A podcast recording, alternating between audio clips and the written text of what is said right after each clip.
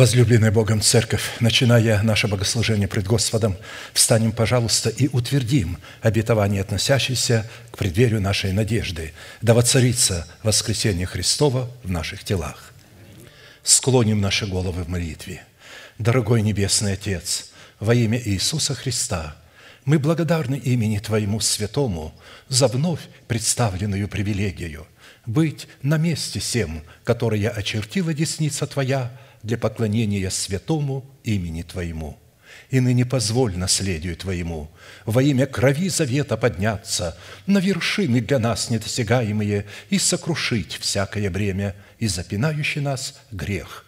Да будут прокляты в этом служении, как и прежде, все дела дьявола, болезни, нищета, преждевременная смерть, демоническая зависимость, всевозможные страхи, депрессии, разрушение, косность, невежество – все это да отступит от шатров святого народа Твоего. И ныне встань, Господи, на место покоя Твоего Ты и ковчег, могущества Твоего, и да облекутся святые Твои спасением Твоим, и да возрадуются пред лицом Твоим. Дай нам больше от Духа Твоего – пропитай нас Духом Твоим святым, позволь нам найти светлое лицо Твое. Я представляю это служение в Твои божественные руки, видя его рукою превознесенную, великий Бог, Отец, Сын, Дух Святой. Аминь. Да благословит вас Господь, можете садиться. Итак, прежде чем мы вновь будем погружаться в великие тайны нашего наследия – неизменным эпиграфом к исследованию этих тайн Евангелие Луки, глава 24, стих 44. «И сказал Иисус ученикам Своим, «Вот то, о чем я вам говорил еще бы с вами, что надлежит исполниться всему написанному о мне в законе Моисеевом и в пророках и псалмах». Итак, чтобы нам, как причастникам тела Христова, разделиться Христом, исполнение всего написанного о Нем – в Писании мы продолжим наше исследование в направлении нашей соработы с истиной Слова Божия и со Святым Духом, открывающим истину в сердце, что необходимо предпринять со своей стороны, чтобы получить право на власть, отложить прежний образ жизни, чтобы облечься в новый образ жизни. Ефесянам 4, 22, 24 отложить прежний образ жизни ветхого человека и сливающего в обольстительных похотях а обновиться духом ума вашего и облечься в нового человека, созданного по Богу в праведности и святости истины». Это место Священного Писания определяет наше изначальное призвание, которое состоит именно в том, чтобы мы могли совлечь себя ветхого человека с делами его, обновить наше мышление духом нашего ума и затем начать процесс обличения своего тела в нового человека – это потрясающее призвание, и как только оно открывается чаду Божьему, этот человек становится наисчастливейшим на земле. Ему не нужно больше никому ничего доказывать, не нужно более себя оправдывать какими-то делами закона, которые являются для многих людей на сегодня. Они говорят, мы же под благодатью, мы упражняем дары Святого Духа, то есть евангелизация, добродетели, знание бесов, но у них это как закон – они этим себя оправдывают. Они становятся делами закона, и благодать Божия, которая дана им для того, чтобы помочь им, они обращают ее в распутство, они становятся идолопоклонниками.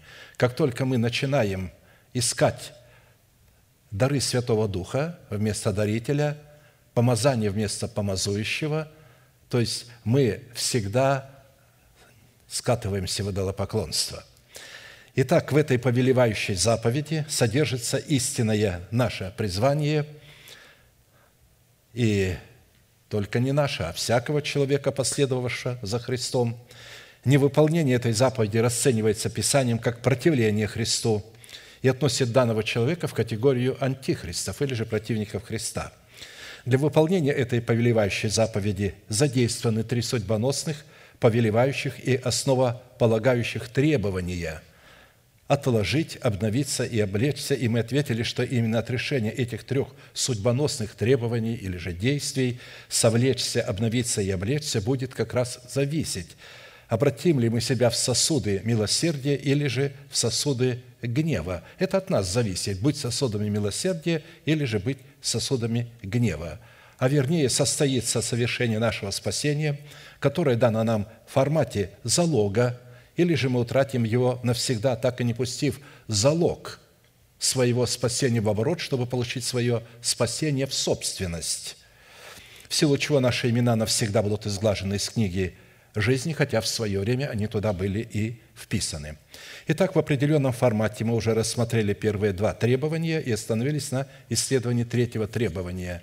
Какие условия необходимо выполнить, чтобы властью уже нашего обновленного мышления начать процесс обличения самого себя в полномочия своего нового человека, созданного по Богу во Христе Иисусе в праведности и святости истины – в связи с этим мы уже рассмотрели ряд притч, событий, образов, в которых мы познакомились с условиями, исполняя которые мы могли бы именем Бога Эль-Илион или же Всевышний разрушить державу смерти в нашем теле в лице царствующего в нем греха, обуславливающего суть нашего ветхого человека с делами его, чтобы шумом навеки не свергнуть его из нашего тела в преисподнюю, и затем на месте державы смерти в нашем теле воздвигнуть Царство Небесное в достоинстве державы жизни вечной, и остановились на рассматривании такого условия, которое содержится в 17-м псалме Давида, в котором Святой Дух раскрывает требования, на основании которых мы призваны соработать молитвой веры с именем Бога Эль-Илион или же Всевышний, чтобы избавиться от своих врагов, живущих в нашем теле – и состоит это условие в том, чтобы в обстоятельствах нашей тесноты, когда мы будем избавляться от этих врагов при совлечении ветхого человека с делами его, мы могли бы воззвать к Всевышнему как к своему Богу и исповедать веру своего сердца в то, кем является для нас Бог во Христе Иисусе, что сделал для нас Бог во Христе Иисусе, кем мы приходимся Богу во Христе Иисусе – и какие требования необходимо выполнить, чтобы наследовать все то, что сделал для нас Бог во Христе Иисусе и Христом Иисусом. Мы отметили, что это иносказание является одним из самых сильных и объемных образов, который показывает соработу нашего обновленного мышления в образе царя Давида с именем Бога Всевышний в противостоянии, в жестком противостоянии с нашим плотским умом в образе царя Саула и с царствующим грехом в лице ветхого человека, живущего в нашем теле – и что посредством исповедания веры нашего сердца в то, кем для нас является Бог, и что сделал для нас Бог, кем мы приходимся для Бога, Бог мог получить основание вступить в битву за наши земные тела, чтобы посрамить царствующий в нашем теле грех в лице ветхого человека властью своего искупления и шумом навечно не спровергнуть его в преисподнюю. По своему характеру молитвенная песня Давида содержит в себе три части, в которых представлен один из эталонов характера правовой молитвы, присущей царям, священникам и пророкам, то есть которые молятся. Они берут молитвенные слова из Библии, из пророков, из закона, из псалмов и молятся этими словами. А слова, записанные в законе, в пророках и псалмах, это слова, исходящие из уст Бога. Практически что такое молитва? Это Слово Божие, исходящее из Божьих, которое преследует волю Божию, в которой Бог хочет, чтобы усыновить наши тела искуплением Христовым. Это Его желание. И поэтому это должно быть нашим призванием, потому что это, наш, это желание нашего Небесного Отца, это Его совершенная воля, это Его конечная цель. Ради этого Он создал Адама, чтобы Адам мог стать его жилищем, чтобы он мог жить в нем. Он создал для себя живое тело. Но необходимо, чтобы это тело прошло какой-то процесс, потому что Адам был человеком душевным. Необходимо, чтобы Бог поселился в Адаме, чтобы тело стало духовное, иного происхождения. Нужно было своим духом возродиться от Бога, потому что он был сотворен, а не рожден – а нужно родиться от Духа. И Адаму необходимо было родиться свыше, для того, чтобы потом его совершенно уже иной дух, не сотворенный, но рожденный, мог обновить его ум и затем посредством обновленного ума облечь свое тело в небесную суть, чтобы там мог жить Бог. Вот для этого Он создавал Адама и всех его потомков – не все потомки соответствуют Адаму, Потому что Адам – это человек, который впоследствии родился свыше. Написано, всякий верующий, что Иисус есть Христос от Бога рожден. Для того, чтобы Богу одеть его в кожаные одежды, которые являлись прообразом Христа, умершего за его грехи или же за наши грехи, потому что он убил животное и одел в его в эти окровавленные кожаные одежды. Это не то, что Бог шил так одежду, чтобы она подходила. Он прямо э, э, убил животное, снял с него шкуру, и вот эту шкуру окровавленную одел его в эту окровавленную из кожи, чтобы и сделал с его согласие, потому что Адам понимал, ему было дано понимание от Бога, что необходимо сделать, чтобы возвратиться в лоно Отца – потому что он потерял это лоно, он был изгнан из рая, он был изгнан от лица Божия, глубоко скорбел. И поэтому Бог, видя глубокую скорбь, покаяние внутри его и желание возвратиться к Нему, Он дал ему возможность через Христа. Он открыл ему, кем является Сын Божий, и в лице вот этого животного прообразно Он оправдал его, Он возродился – и поэтому иудаизм, такое вероучение было в свое время в Израиле, это учение о вере именно в рождение от Бога. Поэтому иудеи называли себя детьми Бога. А вот те, кто не следовал учению иудаизма, они не называли себя детьми Бога, они говорили, это богохульство. Как мы можем быть детьми Бога? Так что евреи различались в своей массе. Одни верили в воскресение, верили в рождение свыше, другие не верили – Никодим пришел к Иисусу, э, тайный ученик, э, и стал спрашивать, Иисус сказал, тебе должно родиться свыше. Он говорит, как? Я другой раз в трубу матери должен войти. Он говорит, ты учитель Израилев, и этого ли не знаешь? То есть он, как учитель Израилев, должен знать, что если ты не родишься от воды и духа, ты не можешь войти в Царство Божие, которое является спасением – не путайте, что спасение – это одно, Царство Божие – другое. Спасение – это Царство Божие. Потому что, когда вы туда входите, там же будет Царство Божие. Вот вы войдете в спасение. В спасении что есть? Это Царство. Там есть престол в этом Царстве. И с этого престола Святой Дух управляет человеком внутри его. Пока человек не примет Святого Духа как Господа и Господина, у него нет там престола, с которого бы Дух Святой управлял – а поэтому у него нет никакой возможности и способности водиться Святым Духом, и его сыновство находится под вопросом, потому что только водимые Духом Святым – суть сыны Божии. А те, кто не способны водиться Духом Святым, их сыновство все время подвешено. Поэтому необходимо пустить залог своего оправдания – это залог, это не плод тебе дан готовый, в оборот, чтобы получить свое оправдание в собственность. Итак, Первая часть именно в этой песне определяет состояние сердца Давида как воина молитвы, что является основанием для правового статуса его молитвы, присущей исключительно царям, священникам и пророкам. Каковой, каково будет сердце человека, такой будет и его молитва. Вторая часть раскрывает содержание правовой молитвы, или какой должна быть наша жертва, чтобы она угодила Богу, вызвала Его благоволение. Молитва – это жертва – и эта жертва, эта молитва должна быть присуща только царям, священникам и пророкам, которые дают Богу основание избавить как Давида, так и нас от руки всех наших врагов. И когда мы говорим о наших врагах, всегда имейте в виду, речь идет о тех необрезанных филистимлянах, мыслях, нечистых побуждениях, растлевающих похотях, этих образов, которые постоянно лезут со всех сторон, потому что мы окружены этими образами. Идет сумасшедшая адская атака информации, постоянно каскад информации. И э, нам необходимо уметь закрыть свои уши, закрыть свои глаза, сделаться глухими и слепыми, как Сын Божий, чтобы видеть, что делает Бог, и слышать, что говорит Бог – как только вы откроете ухо свое и глаза свои, и будете смотреть на что-то другое, вы немедленно оглохнете и не будете слышать, что говорит Бог, и не будете видеть, что делает Бог. Вы будете сидеть в собрании, слушать Слово и уходить, и будете пустыми. Почему? А потому что вы пришли с просторов интернета, вы там наслушались всяких проповедников, всяких идей. Мало того, вы там наслушались таких новостей – Главное, что вы верите всем этим басням, совершенно не осознавая, что средства массовой информации в своем а, а, то есть составе почти все это ложь. Только умение определить и отделить шелуху от зерна, чтобы там понять, что. Потому что каждый корреспондент оплачивается.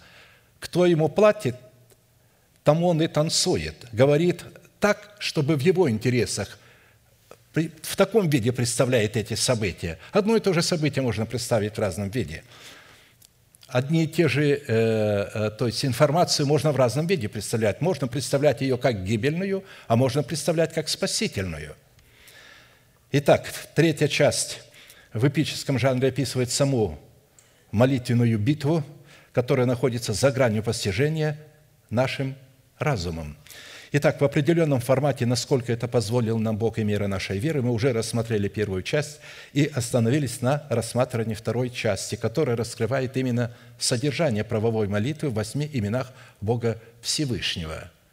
То есть обратите внимание, содержание правовой молитвы в именах Бога.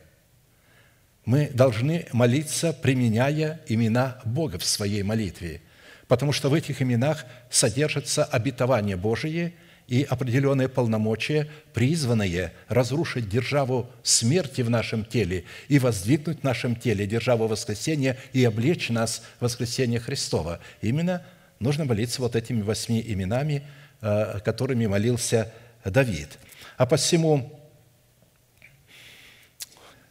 познание и исповедание полномочий, которые содержались в сердце Давида в восьми именах Бога, позволило Давиду возлюбить и призвать достопоклоняемого Господа, чтобы спастись от своих врагов. Возлюбить Господа – это значит с упоением исполнять Его заповеди, с желанием исполнять, с упоением, чувствовать наслаждение от исполнения Его заповеди – а Богу познание и исповедание истины, раскрывающее полномочия Его восьми имен в сердце Давида, дало основание задействовать полномочия этих возможностей в битве против врагов Давида. То есть именно наше исповедание или же исповедание веры Божией, сокрытой в нашем сердце, дает Богу основание брать эти слова и облекать нас в эти слова, потому что эти слова являются словами, которые однажды вышли из уст Бога а теперь они исходят из наших уст, как вера Божия. «Возлюблю Тебя, Господи, крепость моя». Бог хочет, чтобы мы молились тем, что Бог является нашей крепостью, и чтобы мы говорили Богу, что мы возлюбили Его как свою крепость. «Господь твердыня моя и прибежище мое, избавитель мой, Бог мой, скала моя, на Него я уповаю» щит мой, рог спасения моего и убежище мое. Призову достопоклоняемого Господа, достойного поклонения, и от врагов моих спасусь». Итак, Господи, Ты твердыня моя, Ты крепость моя, Ты прибежище мое, Ты избавитель мой, Ты скала моя, Ты щит мой, Ты рог спасения моего, Ты убежище мое. При этом а, последовательность здесь никак не имеет значения – вы можете сказать вначале «Господи, Ты убежище мое», а потом в середине сказать «Ты избавитель мой». Не, не зависите вот от этой, здесь нету последовательности. Просто все эти 10, 8 имен представлены слитые воедино, как, допустим, 8 составов разного э, состава, э, влитые в один стакан. И вы не можете теперь разделить и последовательно разделить, что зачем следует. Есть последовательность, но только не здесь. Итак, в определенном формате, насколько это позволил нам Бог и мера нашей веры, мы уже рассмотрели свой наследственный удел во Христе Иисусе в полномочиях четырех имен Бога Всевышнего в достоинстве крепости, твердыни, прибежища и избавителя.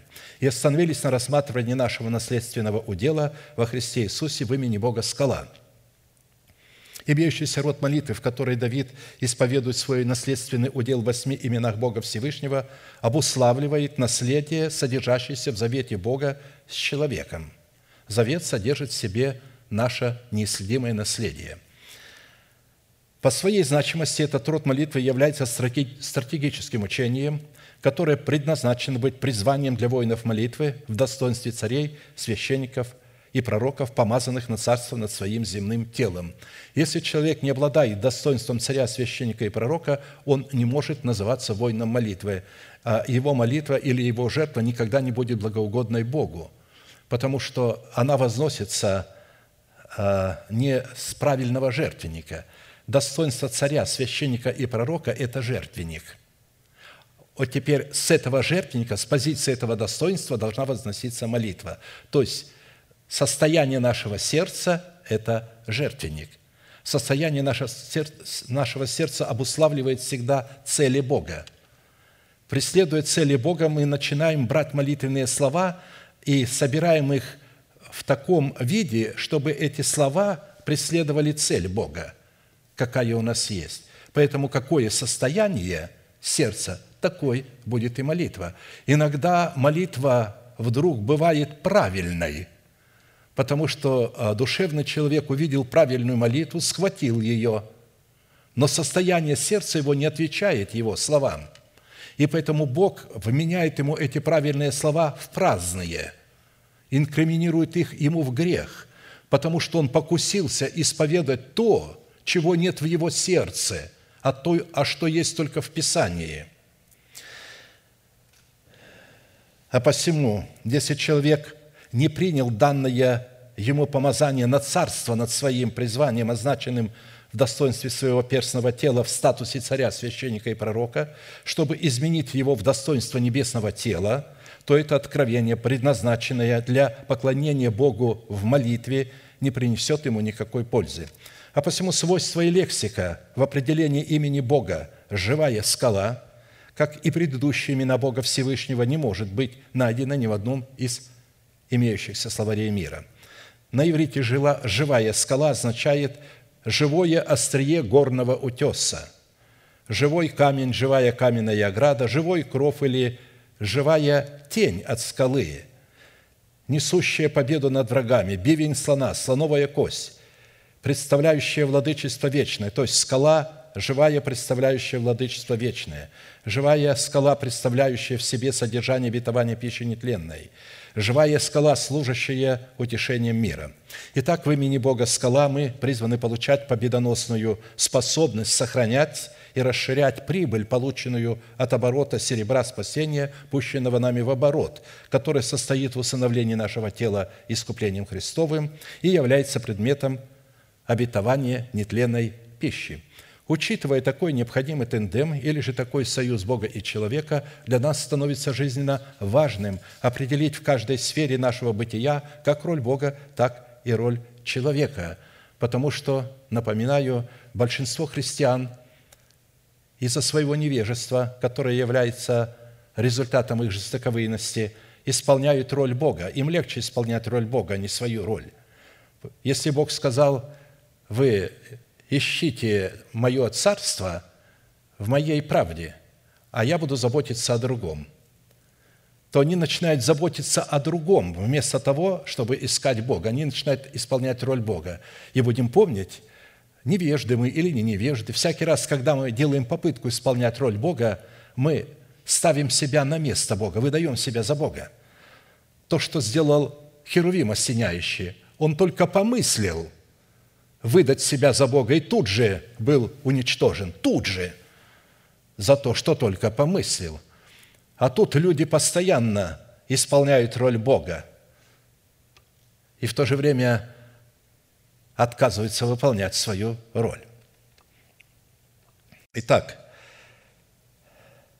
для этой цели, как и в изучении, как я сказал, нашего дела в предыдущих именах, мы – пришли к необходимости рассмотреть ряд таких вопросов, какими характеристиками и категориями определяется наш наследственный удел в имени Бога «живая скала». Какое назначение в реализации нашего спасения призван выполнять наш наследственный удел в имени Бога «живая скала»? Какую цену необходимо заплатить, чтобы дать Богу основание быть нашей живой скалой, в которой мы могли бы укрываться – по каким результатам следует определять, что Бог действительно является живой скалой в реализации нашего призвания.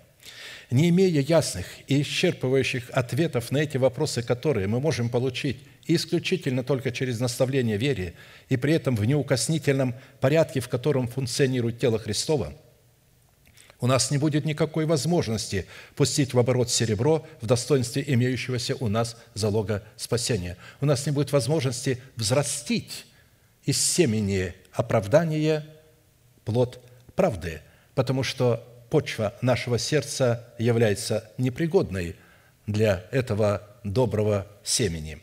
А это означает, что без неукоснительного и добровольного повиновения благовествуемому Слову человека, обладающему полномочиями отцовства Бога и его помощников, у нас не будет абсолютно никакой возможности получить прибыль в плоде правды от семени залога, пущенного нами в оборот. Как написано, «Ибо все обетования Божьи в Нем, то есть во Христе Иисусе, да, и в Нем аминь, в славу Божию через нас». 2 Коринфянам 1,20.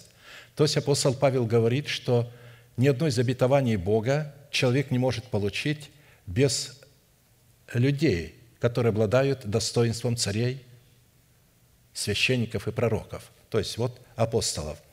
При этом следует учитывать, если при исследовании своего наследственного удела, который содержится в имени Бога «Живая скала», мы будем рассматривать эти полномочия вне веры своего сердца и исповедания наших уст этой веры, мы сразу пойдем в неверном направлении. Потому что Бог в своих владычественных и неизменных именах является уделом наследия только в границах духа, души и тела всякого человека, относящегося к категории избранного им остатка.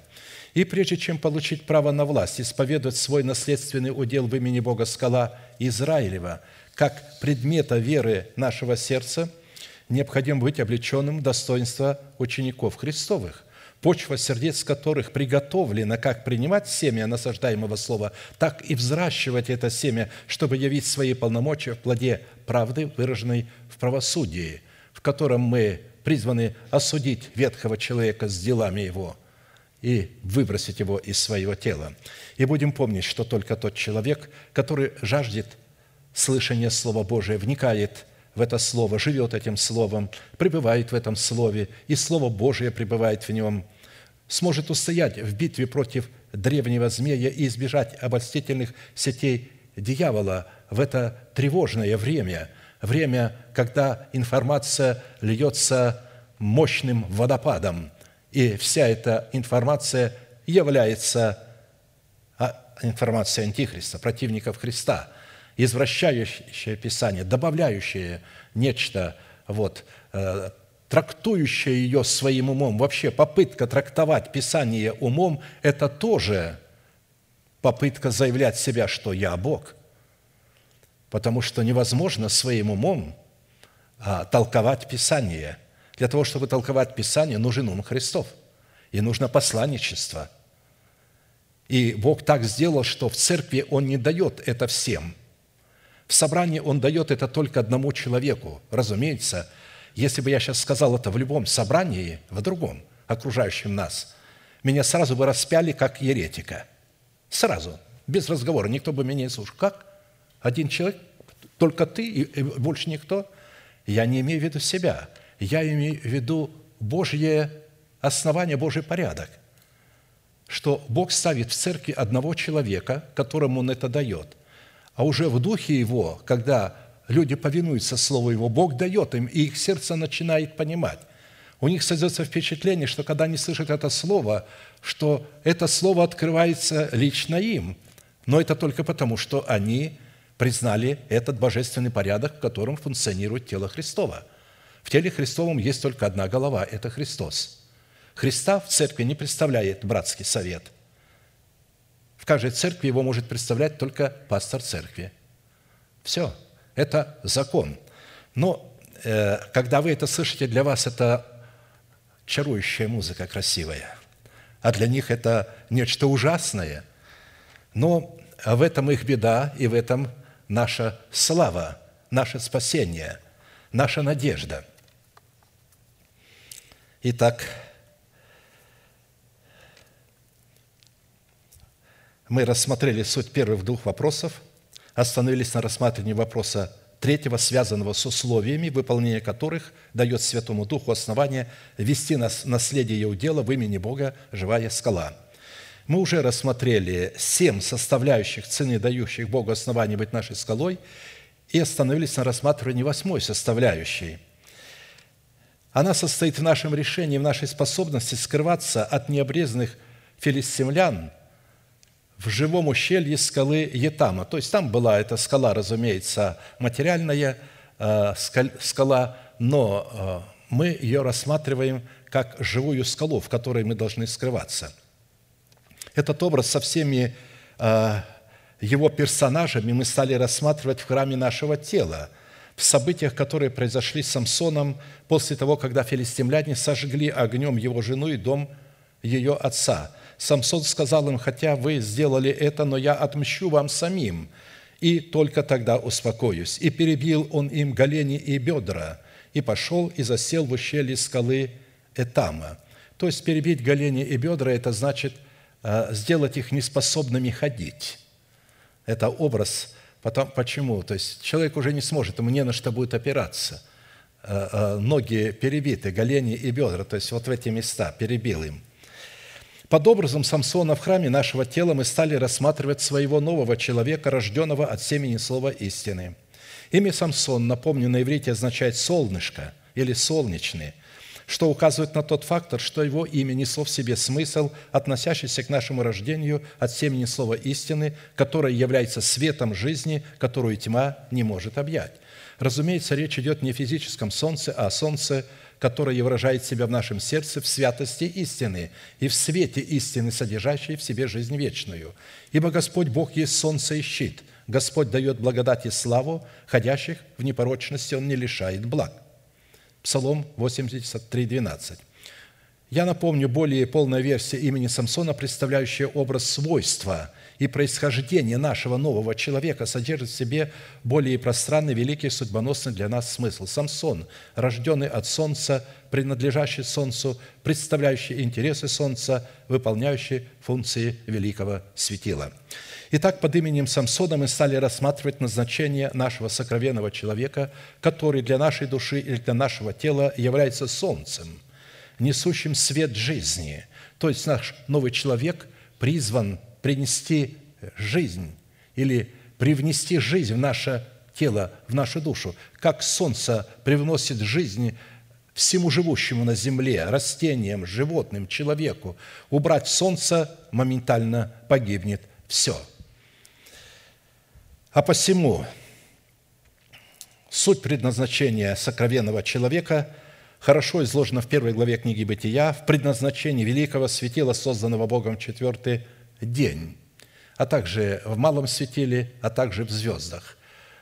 Напомню, э, что малое светило – это прообраз нашего обновленного ума, большое светило – это прообраз разумных возможностей нашего духа, в котором ум Христов – а звезды – это обетования Божие, которые светят нам бесчисленное множество. И когда мы смотрим на эти обетования, то мы видим плод нашего духа, то, что мы принесли, то, что должно от нас быть. Как Авраам смотрел на звезды, как на своих сыновей, которых у него не было, и называл несуществующее существующим.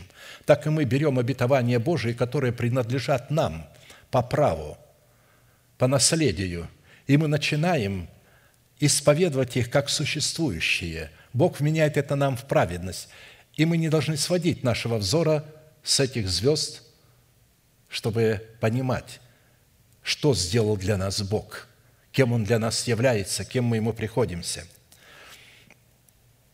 Итак, наше предназначение призвано было исполнять созданное Богом солнце для земли – Точно такое же предназначение призван исполнять наш сокровенный человек для нашего земного тела, созданного Богом из праха земного. Под образом необрезанных филистимлян мы стали рассматривать в храме нашего тела необрезанные мысли и расливающие желания, за которыми стоит царствующий грех в лице нашего ветхого человека, который является программным устройством древнего змея, которого мы приняли по наследию – генетическому через суетное греховное семя наших отцов по плоти. Как Давид сказал, «В беззаконии зачат, и во грехе родила меня мать моя». чтобы не думали, что от плоти рождается плоть. От плоти духовной не может родиться. Плоть рождает плоть, дух рождает дух. А под филистимлянами вне нашего тела мы стали рассматривать категорию душевных людей, которые являются врагами всего того, что исходит от Духа Божия, а следовательно и врагами нашей веры, врагами воинов молитвы. Ущелье скалы Итама в храме нашего тела, в которой укрылся Самсон от гнева необрезанных филистимлян предмете нечестивых мыслей и расливающих желаний, является образом убежища в имени Бога скала Израилева, сокрытой в нашем сердце в истине крови креста Христова. Ущелье скалы Итам на иврите означает «прочный, долговечный», Через задействие истины, которая содержится в крови Христа Христова, мы в смерти Господа Иисуса законом умерли для закона, чтобы жить для умершего за нас и воскресшего. В силу этого мы обрели независимость от нашего народа, от дома нашего Отца и от своей душевной жизни с ее необрезанными мыслями и похотями. В то время Израиль был предан Богом в руки филистимлян на сорок лет за то, что они оставили Господа и стали делать злое пред очами Господа. И когда время возмездия близилось к концу, в котором Бог утолял голод и жажду своей святости, Он воздвиг Израилю судьей Самсона, который призван был Богом спасти их от филистимлян. Когда Бог наказывает, Он всегда срок назначает этого наказания. Его наказание никогда не длится а, вот я буду тебя наказывать до тех пор, пока ты не исправишься. Нет, он всегда наказывает и указывает время этого наказания. И человек должен, даже если он осознал, он должен понимать, если даже ты и осознал, это не значит, что ты немедленно будешь избавлен от этого наказания. Ты должен понести его, переждать. И когда Даниил посчитал по книге э, пророка Иеремии, что 70 лет прошло наказание, он исчислил. Дух Святой открыл ему это пророчество. И тогда он в посте и молитве стал молиться Богу, чтобы Господь возвратил Израиля из плена. И как только он стал молиться, Бог немедленно ответил на его молитву. Почему? Потому что он понял, что теперь он может молиться. Почему он раньше об этом не молился? Ведь он раньше об этом не молился в течение 70 лет. А вот когда прошло 70 лет, тогда начал молиться, потому что Бог всегда назначает срок. За то, что ты это сделал, ты будешь, тебе я даю вот на столько лет или на столько дней и так далее. Но это образ. Я просто представляю, то есть Бога, как, как Он себя ведет со своим народом для того, чтобы их спасти. Потому что наказание Божье дано только для того, чтобы спасти этот народ, привести его к покаянию, чтобы он осознал. Потому что если он сразу избавит человека, он не осознает. А вот когда он выпьет чашу до дна от этих филистимлян, тогда он поймет и никогда уже не припишет себе. Он скажет, нет, это Господь, я никогда бы не смог и не смогла бы сама от этого освободиться. Итак, последующее событие, происшедшее с Самсоном, в буквальном смысле слова обескураживают и повергают в недоумение всякого человека, находящегося в состоянии своей душевности, в которой он начинает рассматривать поступки Самсона не как человека, водимого Святым Духом, а как человека, водимого похотью своей души. Они рассматривают так Самсона. И они говорят, не будьте таким, как Самсон – забывая, что все, что сделал Самсон, он сделал под воздействием Святого Духа. Он делал все под воздействием Святого Духа. При этом следует иметь в виду, что если Самсон в лице нашего нового человека утратит способность водиться Святым Духом, он немедленно и навсегда утратит назарейство, в котором пребывает сила воскресения Христова. Мы остановились на том, что Дух Господень начал действовать в нем в стане Дановом между Цорою и Эстаолом. Рассматривая данную фразу, мы отметили, что когда наш Самсон в лице нашего нового человека возрос в меру полного возраста Христова, он получил способность принять Святого Духа в качестве Господа и Господина своей жизни, что позволило нам водиться Святым Духом, дабы утвердить свое происхождение от Бога, ибо все водимые Духом Божьим – суть Сыны Божии – то есть Дух Святой стал действовать в нем, в Самсоне, в стане Дановом между Цорою и Эстаолом. То есть практически это образ, там, где он родился, где жил, это говорит, что Бог начал действовать в его теле. Он начал действовать в нем. А следовательно, нам необходимо уразуметь в поступках Самсона, представляющего в нашем перстном теле цели Бога и проведение Бога в отношении нашего тела, я имею в виду поступки Самсона, это проведение и цели Бога в отношении нашего тела, в котором живут филистимляне, в предмете наших необрезанных мыслей и желаний. Нам следует единовременно рассматривать нашего нового человека во Христе Иисусе и Иисуса Христа в нашем новом человеке как нечто целое и неделимое при преследовании одной поставленной Богом цели, в которой сохраняются суверенные права в отношениях между Богом и человеком и между человеком и Богом. Так как, будучи сокрытыми во Христе, в ущелье скалы Етама, мы даем основание Святому Духу представлять пред Богом наши права. Когда мы в Нем, мы даем Ему основание представлять наши права на неисследимое наследие Христова и нести за нас ответственность пред Богом. Скрывая же Христа в себе, мы даем основание Святому Духу облекать нас своей силой, чтобы мы могли представлять волю Бога, права Бога – на владение нашими телами и нести ответственность пред Богом за представление Его интересов в наших телах.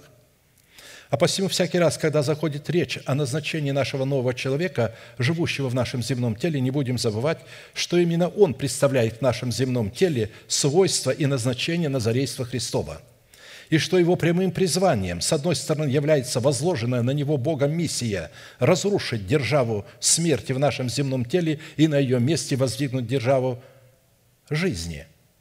А с другой стороны, единовременно с воздвижением державы жизни в наших телах, миссия нашего нового человека состоит в том, чтобы облечь наши тела собою в воскресение Христова. Итак, как имя Самсон, как я уже сказал, на иврите означает «солнышко» или «солнечный», это указывает на фактор, что его имя несло в себе смысл, относящийся к нашему новому рождению. Господь Бог есть солнце и щит – а посему вопрос, какое предназначение призвано исполнять созданное Богом солнце для земли, и точно такое же предназначение, как мы уже с вами говорили, призван исполнять наш сокровенный человек, рожденный от семени слова истины. Итак, события, происшедшие в жизни родителей Самсона, а также в жизни и смерти самого Самсона, являются предназначением нашего сокровенного человека, созданного по Богу во Христе Иисусе – Рождение Самсона и его призвание быть Назареем от чрева своей матери, дабы спасти Израиля от филистимлян, было предсказано жене Маное, у которой Бог заключил чрево, и она была неплодна. Имя отца Самсона Маной на иврите означает «место отдыха», что указывает на место субботнего покоя, в котором успокаивается Бог под этим именем, то есть под именем Маноя в нашем земном теле мы стали рассматривать наше отношение к человеку, облеченному в полномочия отцовства Бога, несущему за нас ответственность пред Богом в теле Христовом, как Маной нес ответственность за Самсона. А под матерью Самсона в нашем теле мы стали рассматривать тело Христова в лице жены невесты Агнца, которая матерь всем нам, и нашу причастность к телу Христову в лице Церкви Христовой.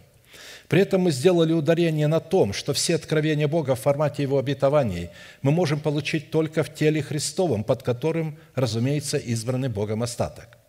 Под израильской землей, находящейся под властью филистимлян, мы стали рассматривать наше земное тело, которое искуплено Богом, о котором Господь сказал, что Он печется о нашем теле, и очи Его непрестанно на нашем теле от начала года и до конца года. Учитывая, что имя Израиль означает «воин молитвы», под израильтянами в нашем теле мы стали рассматривать молитвенные слова, пребывающие в нашем сердце в формате веры Божией, дающие нам способность быть воинами молитвы, чтобы установить свое тело искуплением Христовым. А вне нашего тела под израильтянами мы стали рассматривать жену-невесту Агнца в лице избранного Богом остатка, облеченного в достоинство воинов молитвы. При этом мы отметили, что израильтяне, которые стали делать злое пред очами Бога, утрачивают свое право называться израильтянами в лице воинов молитвы. Обращаясь к начальным словам нашего события, призванного служить для нас ценой освящения, дающей нам власть на право наследовать свой наследственный удел в имени Бога живая скала, из которых следует, что сыны Израилевы продолжали делать злое пред очами Господа, и предал их Господь в руки филистимлян на сорок лет». Мы отметили, что мера данного возмездия призвана была служить освящением для народа израильского, в котором Бог давал возможность воинам молитвы отделить себя от тех израильтян, которые называли себя воинами молитвы, но таковыми не являлись. И чтобы это наказание могло являться для сынов Израилевых возможностью освящения Богу, необходимо было воздвигнуть им человека в достоинстве судьи Израилева, посредством которого он будет производить имеющийся род освящения среди сынов Израиля. При этом мы ответили, что Бог не искал какую-то группу людей, скрепленных общим союзом, посвятившим себя Богу. Бог искал одного человека – предназначенного им прежде создания мира, который мог бы позволить Святому Духу стать стеною в проломе за избранный им остаток, чтобы облечь его полномочиями отцовства Бога, чтобы он мог через него производить освящение, которое он заключил в отрезок 40 лет. Отсюда следует, что 40 лет рассматриваемо нами освящение – в котором Бог предал сынов Израилевых в руки филистимлян, это такой род освящения, который призван приготовить нас к встретению с Господом на воздухе путем разрушения в наших земных телах державы смерти, чтобы воздвигнуть в наших телах державу жизни. Именно такой род освящения является ценой, которая даст основание Святому Духу вести нас в наш наследственный удел в имени Бога, скала Израилева – Самсон, который укрылся в пещере скалы Итама, и которого мы рассматриваем в лице нашего сокровенного человека, относится к плеяде Назареев, рождение и предназначение которых было предсказано прежде зачатия их в чреве своей матери. Писании славная плеяда Назареев представлена для нас с одной целью, чтобы мы могли познать и увидеть в их достоинстве, в их призвании, в их предназначении, во-первых, кем является для нас Бог во Христе Иисусе – что сделал для нас Бог во Христе Иисусе, кем мы приходимся Богу во Христе Иисусе и какое славное предназначение для нас у Бога во Христе Иисусе. О каждом из нас Бог, так же, как и о представленных в Писании Назареях, предсказал наше предназначение и наше призвание, но только не прежде нашего зачатия в чреве, а прежде создания мира – Учитывая, что Бог в своем предназначении для каждого из нас исходит от степени соработы нашей веры с верой Божией, следует, что наш сокровенный человек призван содержать в себе все составляющие свойства каждого Назарея от чрева своей матери, и что каждая составляющая является нашим выбором, за который мы несем личную ответственность перед Богом – и чем выше будет степень нашего освящения, тем выше будет степень нашего посвящения, что даст Богу основание использовать нас в служении в соответствии степени нашего посвящения.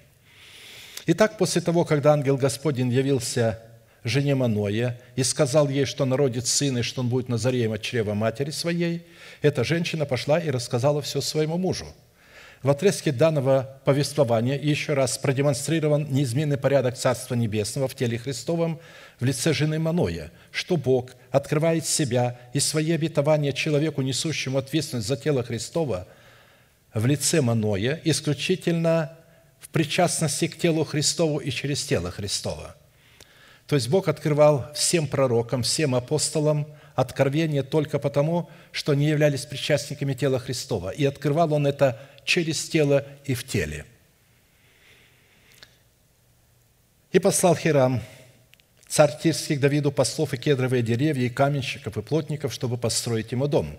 Когда узнал Давид, что утвердил его Господь царем над Израилем, что вознесено царство его высоко ради народа его Израиля, тогда взял Давид еще жен в Иерусалиме и родил Давид еще сыновей и дочерей – Богу весьма важно и необходимо, чтобы человек, несущий перед Ним ответственность за Его царство в измерении времени, имел ясное познание об ответственности того, как следует себя вести в отношении Его клятвенных обетований, призванных освободить наши тела от филистимлян, чтобы воздвигнуть в наших телах державу жизни достоинстве Царства Небесного. Чтобы утвердить данное обетование Маною, в котором Бог пообещал избавить сынов Израилевых от филистимлян – ему необходимо было принести в жертву Богу хвалу в достоинстве приготовленного им козленка и хлебного приношения, что Бог и позволил. Позволил ему. Принеси в жертву Богу хвалу и воздай Всевышнему обеты твои. Призови меня в день скорби, я избавлю тебя, и ты прославишь меня». Нам следует разуметь, что благодарение, вознесенное Богу в жертве хвалы, задарованное нам обетование, которое готово открыться к последнему времени, трансформирует его из формата семени в формат плода. Когда мы начинаем благодарить Бога за это обетование, оно трансформирует его из семени в плод – а посему в данном отрезке повествования мы обратили наше внимание на заключительную фразу «И начал Дух Господень действовать в нем в стане между Сорою и Эстаолом», что указывает на тот фактор, что до тех пор, пока Самсон не возрос мужа совершенного в меру полного Христова, он не мог водиться Святым Духом. А посему все последующие дела Самсона следует рассматривать как повиновение его вере, вере Божией.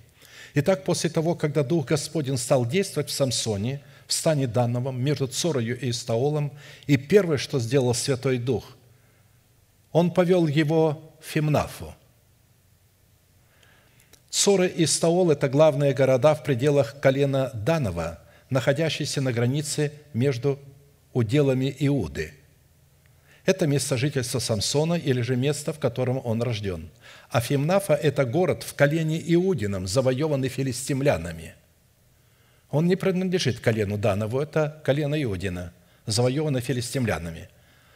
Но Дух Господень после действия между Цорой и Столом в стане Дановым повел его вдруг туда, в колено Иудина, в город колено Иудина, который завоеван филистимлянами – и пошел Самсон Фимнафу, и увидел в Фимнафе женщину из дочерей филистимских.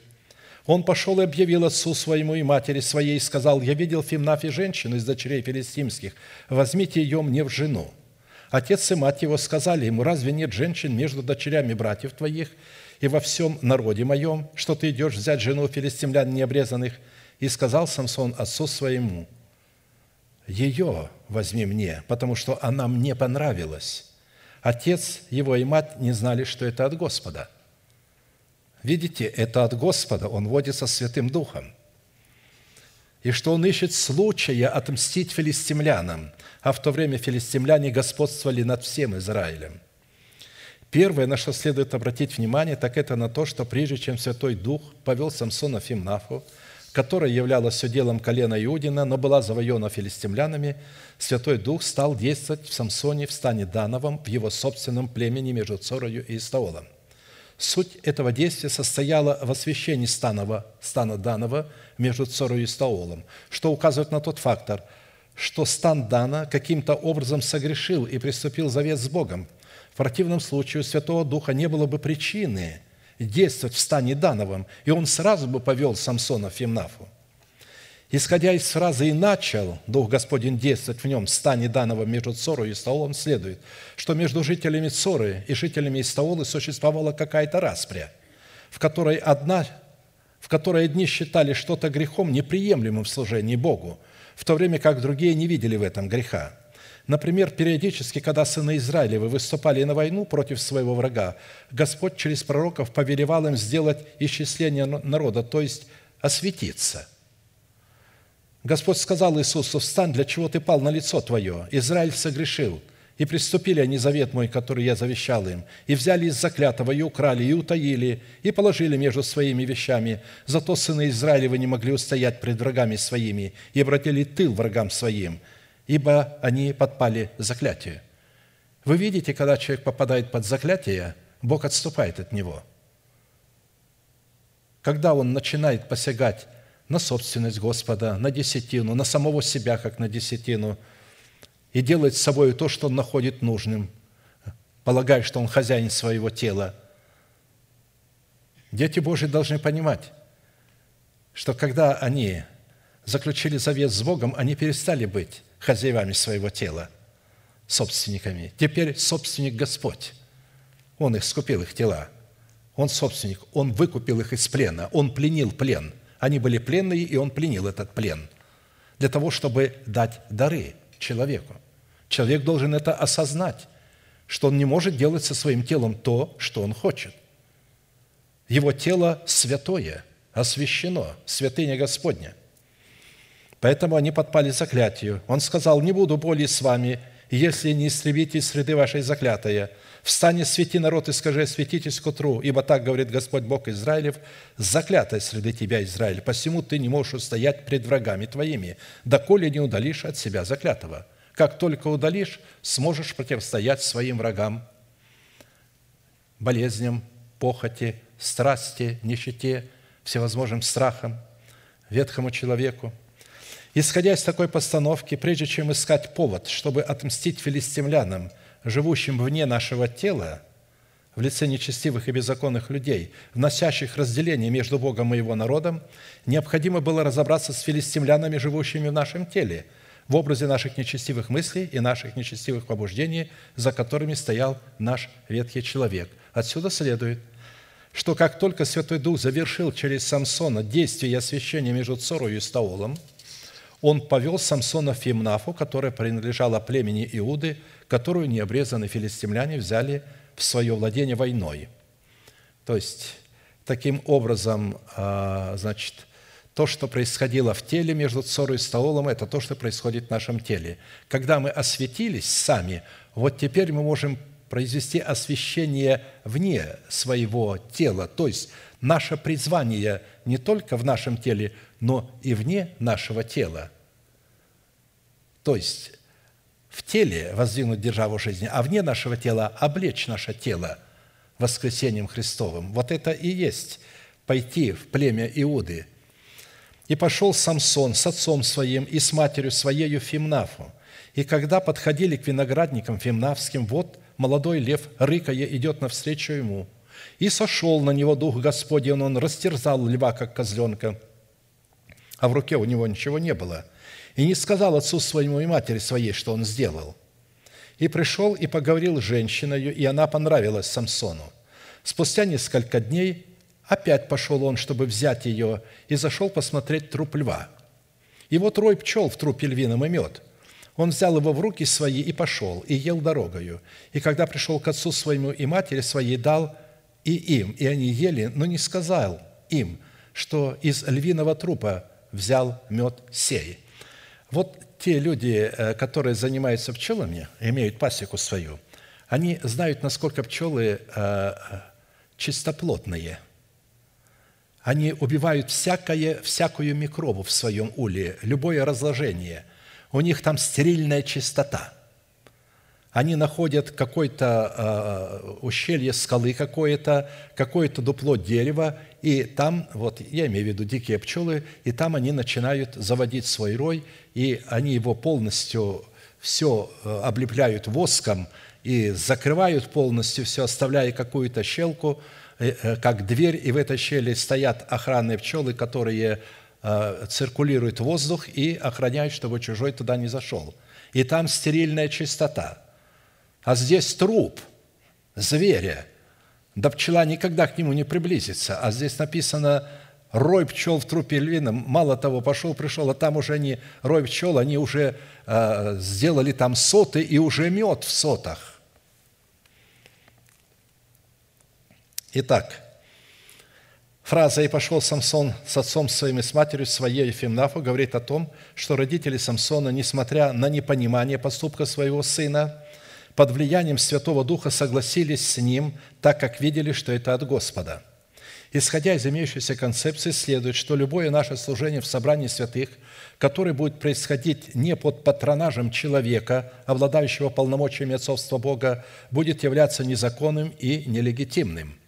Он пошел вместе с Маноем, своим отцом – Следующее событие, призванное произойти в нашем теле на подходе к виноградникам фимнавским, является весьма знаменательным в призвании Самсона, представляющего нашего нового человека. Это молодой лев, который, рыкая, вышел навстречу Самсону, под которым следует разуметь образ царствующего греха в нашем теле, в лице нашего ветхого человека, которого Самсон в достоинстве праведника растерзал, как козленка – Виноградники фимнавские являются образом закона, осуждающего грех, на который уповает ветхий человек, посредством которого он в образе молодого рыкающего льва владеет над сынами Израилевыми. Как написано, сила греха – закон.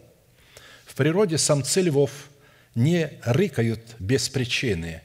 Рыканьем они заявляют свое право на собственность своей территории. Я много смотрел за этих царственных животных, и те э, люди, которых изучают, говорит, рыканье разносится на 10 километров. Слышен рык льва. И в это время все э, звери э, дрожат от этого рыка. Они понимают, что это территория этого царя. И говорит, когда мы находимся рядом, вот изучаем это, то, говорит, волосы встают на коже от этого рыка, мураш, мурашки ходят по коже. Настолько э, низкие тона и настолько колеблется воздух от этого рыка. И он не просто рыкает, потому что, чтобы произойти этот рык, нужно задействовать очень много энергии – Э, вот, чтобы э, вот так рыкнуть. У него особое такое дыхание, особое легкие и особая гортань, которая может издавать такой рык. А посему, когда апостол Петр говорил о том, что противник наш дьявол ходит, как рыкающий лев, ища кого поглотить, то он имел в виду, что рыканьем дьявол заявлял свои права на наши тела – Трезвитесь и бодрствуйте, потому что противник ваш, дьявол, ходит, как крикающий лев, ища кого поглотить. Он заявляет э, свое э, право на собственность. Он говорит тебе, ты мой, ты не можешь от меня уйти, ты не можешь со мной бороться, я царь. Противостойте ему твердой верой, зная, что такие же страдания случаются и с братьями вашими в мире. То есть, видите, этот рык будет доставлять страдания. И Апостол говорит, вы противостойте, зная, переносите это страдание. То есть противостоять – это переносить страдания, которые случаются с братьями вашими в мире. Бог же всякой благодати, призвавший нас в вечную славу своего Христе Иисусе сам, по кратковременным страданиям вашим, да совершит вас, да утвердит, да укрепит, да соделает непоколебимыми. Исходя из имеющегося места Писания, рыканье дьявола в лице ветхого человека с делами его происходит через разного рода страдания – которыми мы призваны противостоять, которым мы призваны противостоять твердой верою, в которой мы призваны почитать себя мертвыми для греха, живыми же для Бога, называя несуществующую державу жизни в своем теле как существующую. Растерзать рыкающего льва, как козленка, означает освободиться от власти царствующего греха в своем теле, чтобы стать рабом праведности и получить способность приносить Богу плод святости – который призван являться ценой, дающей нам власть на право войти в наследие удела в имени Бога, скала Израилева.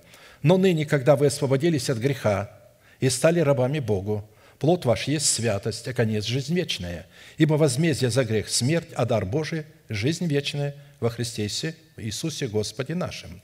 То есть до тех пор, пока человек не освободится от царствующего греха, законом умерев для закона, в котором он – умрет для своего народа, для дома своего отца и для расливающих желаний, он не сможет иметь плод святости. Он не сможет быть праведником, чтобы растерзать этого льва. Растерзав вышедшего навстречу Самсону рыкающего льва, как козленка, в лице своего ветхого человека, на подходе к виноградникам фимнавским, принадлежавшим некогда колену Иудину, Самсон ничего не сказал об этом отцу своему и матери своей – Другими словами говоря, он не стал сразу, сразу же свидетельствовать в своем собрании о том, что он связал власть ветхого человека над своим телом. И, будучи движим и Духом Святым спустя несколько дней, когда пошел, чтобы взять засватанную им жену, зашел посмотреть труп льва, и вот рой пчел в трупе львином и мед. Я уже говорил, что пчелы – это такой народ, который никогда не сделает местом своего роя какой-либо труп – Место пчелиного роя является образом эталона чистоты и святости. В природе пчелы устраивают свое улье в дупле дерева или в расселенных скал. Пчелы тщательно очищают свой улей внутри от всякого мусора и от всякой падали, и таким путем отделяют его от внешнего мира воском, который они вырабатывают из ранее выработанного ими меда – с одной стороны, поселение роя пчел в трупе львином, представляющим образ нашего тела, это же э, образ нашего тела. Это поистине сверхъестественное свидетельство в нашем духе о воздвижении в нашем теле державы жизни на месте державы смерти. Вот что такое рой пчел в трупе львином.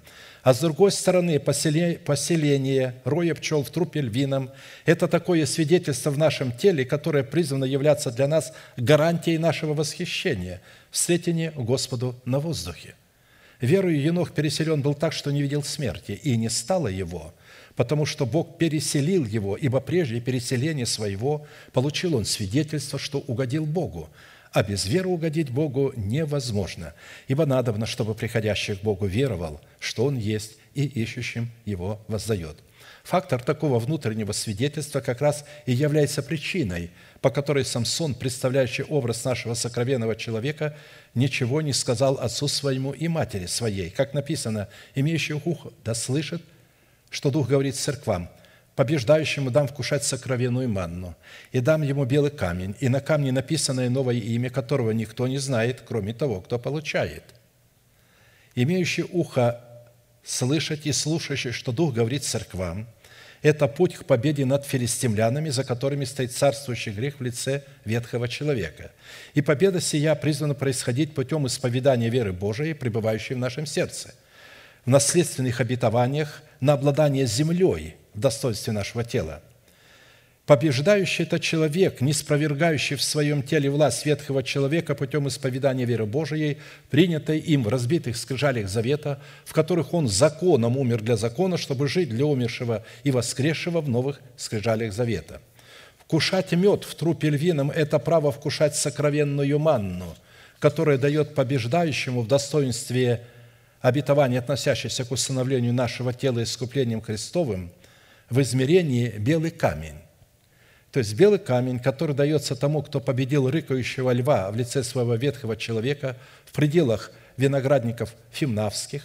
Это образ весона белого и чистого, который является печатью праведности, представляющий царственный жезл наших уст – Новое имя, написанное на белом камне, которого не знает никто, кроме того, кто его получает, которое дается побеждающему, рыкающего льва в своем теле, это плод свидетельства, рожденного нами Мафусала, который является гарантией нашего встретения с Господом на воздухе. А посему рой пчел в трупе вином, в недрах нашего смертного тела – это знамение славного прообраза воздвижения в нашем теле державы жизни на месте державы смерти. При этом следует иметь в виду, что, не спровергая власть ветхого человека в своем теле в лице рыкающего льва, Самсон в лице нашего сокровенного человека еще не освободил свое тело в образе Фимнафы от находящихся в нем филистимлян. Внутри – да, а снаружи еще нет. Растерзав молодого рыкающего льва, как козленка в пределах виноградников фимнавских, Самсон получил возможность бросить вызов филистимлянам, поселившимся в Фимнафе, за которыми стояла власть царствующего греха в лице ветхого человека. А посему образ последующих событий в жизни Самсона, представляющего нашего нового человека, будет представлять духовную стратегию освобождения нашего тела от филистимлян, представляющих наши нечестивые мысли и желания, облеченные в религиозную добродетель, посредством которой – они пытаются сохранить на нас свое влияние в нашем теле. И пришел отец его к женщине, и сделал там Самсон пир, как обыкновенно делают женихи. И как там увидели его, выбрали тридцать брачных друзей, которые были бы при нем. И сказал им Самсон, «Загадаю я вам загадку. Если вы отгадаете ее в семь дней пира и отгадаете верно, то я дам вам тридцать синдонов, то есть тридцать а, комплектов дорогой одежды и 30 перемен одежд. Если же не сможете отгадать мне, то вы дайте мне 30 синдонов и 30 перемен одежд. Они сказали ему, загадай, загадку твою послушаем. И сказал им, из ядущего вышла ядомая. Ядущий, то есть из того, кто ест плоть, он сам стал пищей, едомым. А из сильного – вышло сладкое, и не могли отгадать загадку в три дня. В седьмой день сказали они жене Самсоновой, уговори мужа твоего, чтобы он разгадал нам загадку, иначе сожжем огнем тебя и дом отца твоего. Разве вы призвали нас, чтобы обобрать нас?» И плакала жена Самсона пред ним и говорила, «Ты ненавидишь меня и не любишь. Ты загадал загадку сынам народа моего, а мне не разгадаешь ее». Он сказал ей, отцу моему и матери моей не разгадал ее, и тебе ли разгадаю? И плакала она перед ним семь дней, в которые продолжался у них пир. Наконец, седьмой день разгадал ей, ибо она усиленно просила его, а она разгадала загадку сынам народа своего. В седьмой день при захождении солнца или до захождения солнца сказали ему граждане, что слаще меда и что сильнее льва. Разгадали загадку. Он сказал им, если бы вы не орали на моей телице, то не отгадали бы моей загадки. И сошел на него Дух Господень. Видите, все делается под воздействием Духа Господня. Это все проведение Духа Господня. И пошел он в Аскалон. Это один из главных городов филистимских.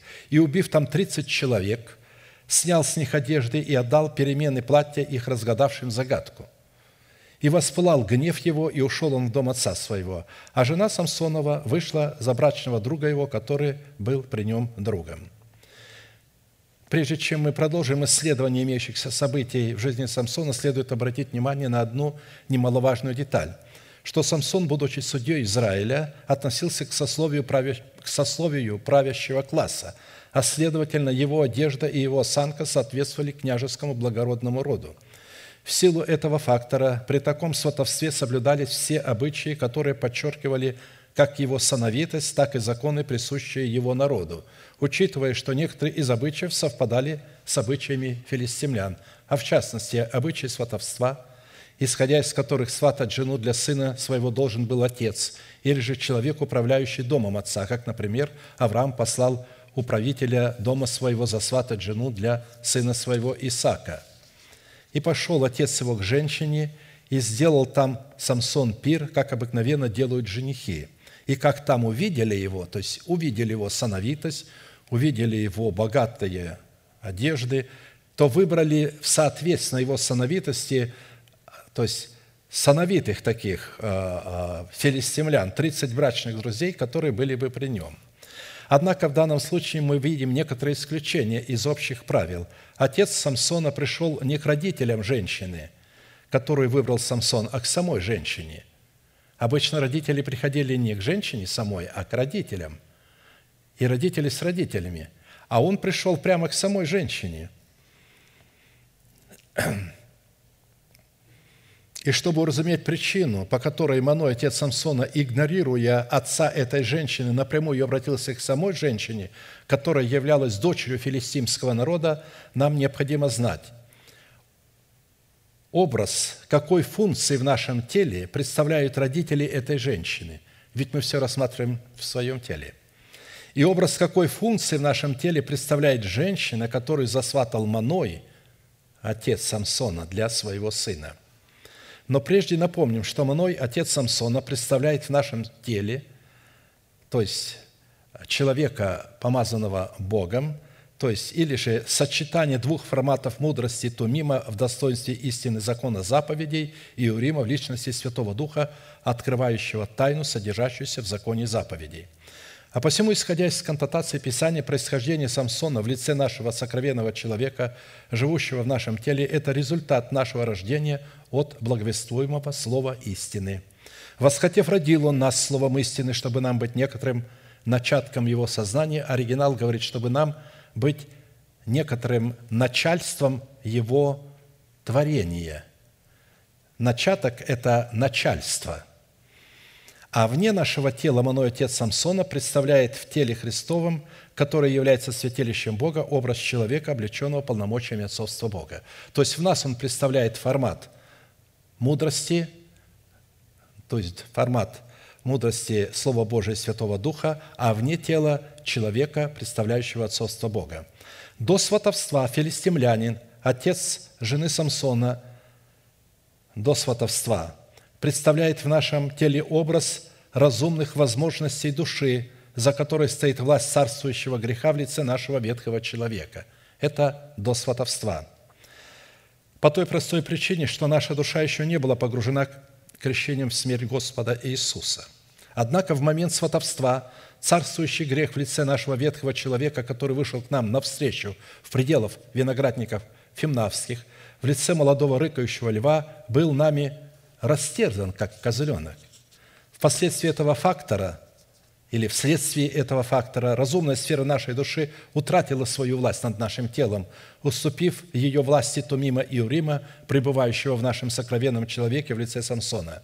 Жена Самсона, филистимлянка, представляет в нашем теле образ нашей эмоциональной сферы, которая, благодаря тому, что царствующий грех в нашем теле в лице рыкающего льва растерзан, как козленок, перешли под власть нашего сокровенного человека. То есть наша эмоция – перешла под нашу власть. То есть, таким образом, мы должны понимать, кто такая жена Самсона в нашем теле. Это наша душа, но еще не распятая. Но когда мы э, растерзали льва, как козленка, мы стали обладать своей душой, получили ее в обладании, то есть она стала нашей женой образно, потому что мы стали над ней царствовать через просвещенный разум. Но что произошло дальше? Для того, чтобы спасти свою душу, необходимо, чтобы она умерла, наша душа. Вот почему ее и сожгли огнем филистимляне. Это все было от Господа. То есть они ее сожгли – то есть это прообраз, как погружается в смерть наша душа. Ведь Бог берет а, а, нашу душу, и вместе с этими филистимлянами, вместе со всем, и мы погружаемся в с ней смерть. А, интересно, что и наш дух погружается. Здесь мы не видим самого Самсона, но на самом деле, учитывая, что муж и жена – это одно, то когда погружается душа, то тогда погружается и дух. Таким образом, в жене Самсона дальше мы будем рассматривать Э, нашу, нашу душу. Э, и во всех этих персонажах мы увидим очень чудные прообразы, которые Бог будет показывать нам, и для той только цели, чтобы мы увидели общую картину, э, что делает Бог в преддверии нашей надежды, каким образом Он намеревается освободить нас, искупить нас, как Он будет это делать, что Он будет задействовать наш разум, что Он будет задействовать члены нашего тела, что будет происходить дальше – это благословенная суть. Я просто на этом хочу прервать, потому что дальше пойдет раскрытие э, других принципов, и я не успею их изложить в это оставшееся время, поэтому мы склоним э, наши колени, кому возможно, кому невозможно, наши головы, будем молиться. И да благословит нас Господь в этой молитве. Будем благодарить Бога за то слово, которое мы могли иметь сегодня, в котором Бог нам показал – каким образом Он будет освобождать наше тело от филистимлян, от похоти, от страсти. Отче Небесный, во имя Иисуса Христа, поклоняемся пред Тобою и благодарим Тебя за милость Твою и за благость Твою, которую Ты представил нам в Слове Твоем, в откровениях Твоих, где мы увидели самих себя в лице Самсона – через которого Ты начал действовать Духом Твоим Святым, через которого Ты позволил нам быть водимыми Святым Духом и получить утверждение того, что мы Твои дети. Только благодаря тому, что мы стали водиться Твоим Святым Духом, наше сыновство утвердилось. И мы благодарим Тебя за это утверждение, что мы не утратили наше сыновство, а напротив утвердили его – а посему да будет благословено наследие Твое, которое слышит это Слово и принимает его. Потому что как только мы принимаем эту истину, она становится нашей собственностью. И когда мы начинаем исповедовать ее, мы утверждаем ее исповеданием наших уст, потому что это является предметом нашей веры. Мы благодарим Тебя, что это Твоя цель, это Твоя воля – и Твоя цель, и Твоя воля становится нашей целью и нашей волей. Вот почему мы отвергли свою волю в пользу Твоей воли, потому что Твоя воля о нас благая. Используя свою волю, независимо от Твоей воли, мы никогда не сможем спасти себя и никогда не сможем привести себя в Твой образ. Только тогда, когда мы отрекаемся от своей воли в пользу Твоей воли, мы можем спасти свою душу и установить свое тело искуплением Христовым. Позволь понять это каждому из нас, осознать это глубоко в себе и исповедать пред лицом Твоим, Потому что то, что мы исповедуем как веру сердца, начинает сбываться. Если же мы не исповедуем, то мы утратим то слово, то обетование, которое мы получили от Тебя. Благодарю Тебя за эти великие и славные обетования, которые дают нам возможность скрываться в Тебе, как в своем убежище. И это только по той простой причине, что наше сердце стало убежищем для Тебя. Когда мы осветились, наше сердце стало Твоим убежищем. В силу этого Ты получил основание стать нашим убежищем, нашей живой скалой. А посему мы благодарим Тебя за то, что в этом живом ущелье мы можем скрываться от необрезанных филистимлян.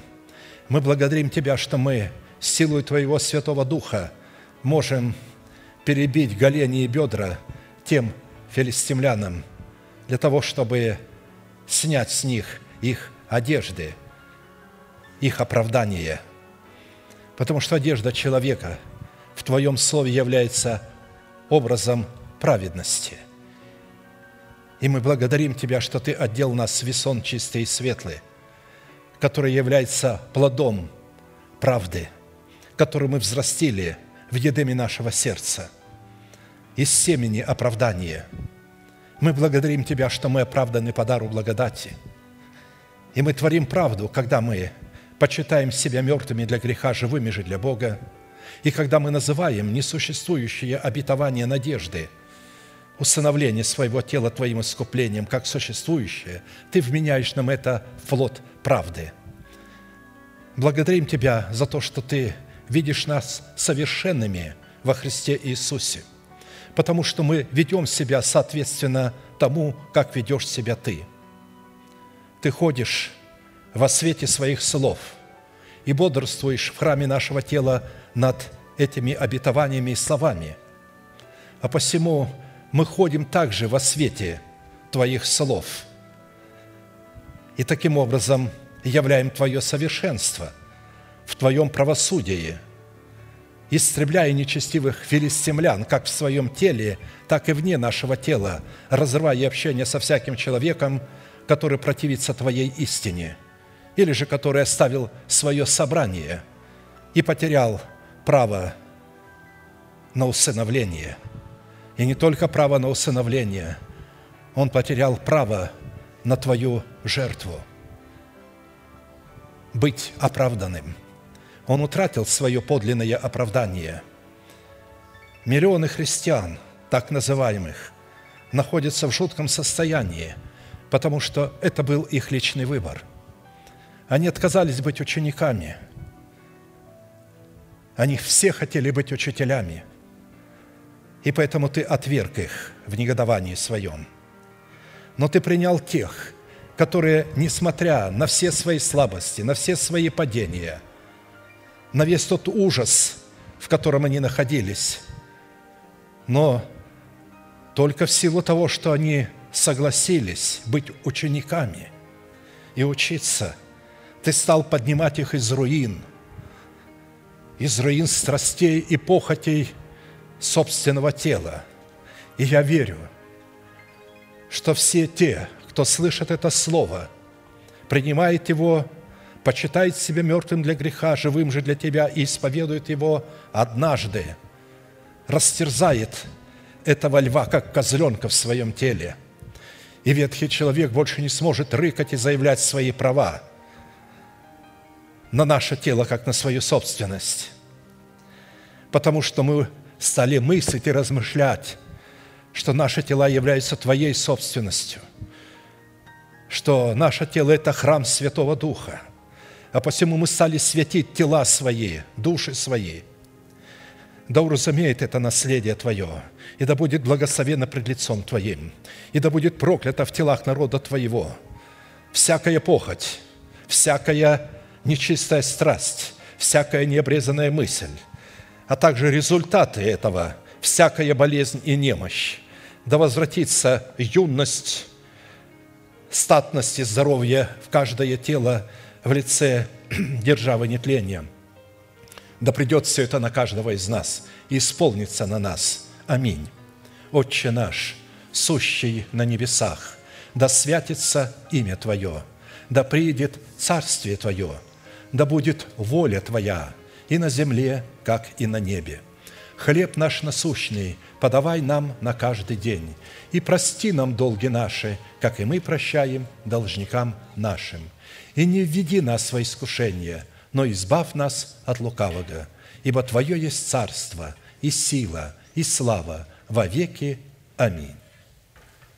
А теперь провозгласим наш неизменный манифест – могущему же соблюсти нас от падения и поставить пред славою Своею непорочными в радости, единому, премудрому Богу, Спасителю нашему, через Иисуса Христа, Господа нашего, слава и величие, сила и власть прежде всех веков, ныне и во все веки. Аминь.